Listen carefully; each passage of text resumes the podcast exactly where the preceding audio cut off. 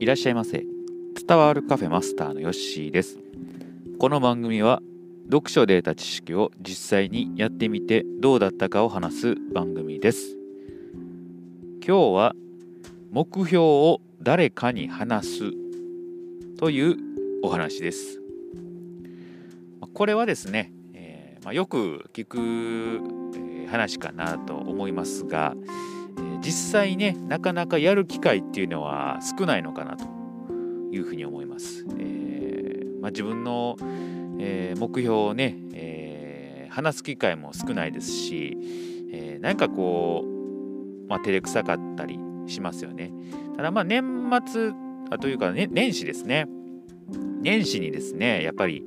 えー、結構な方はあの今日今年の目標っていうのをね、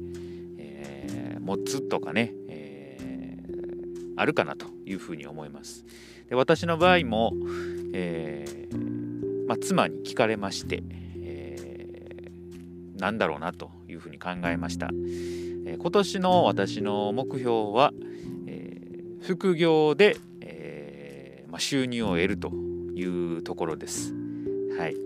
まあ、この副業っていうのがね、えどういうことになるのかというところはまだね定かにはなっていないんですけれども、えー、まあ、本当にねここ12年ぐらいでは副業でですね、えー、何かこうちょっとでもいいんでね、えー、まあ、小遣い程度のお金でもいいですし、えまあ、よく言えば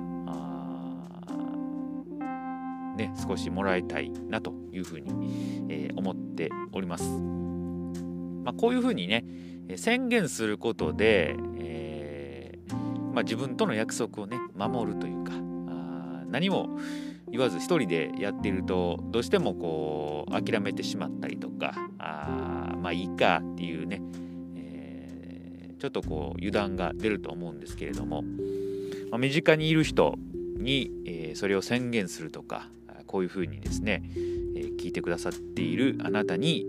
え宣言することによって、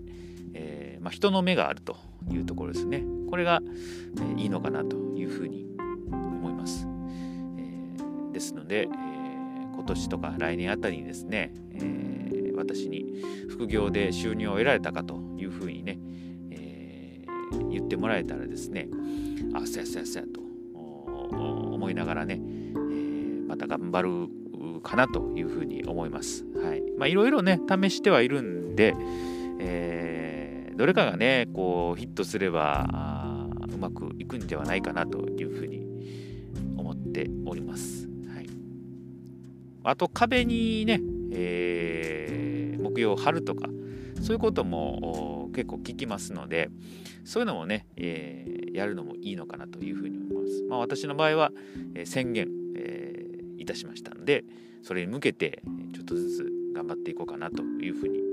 思っております。はいまあ、最近はもう副業解禁とかね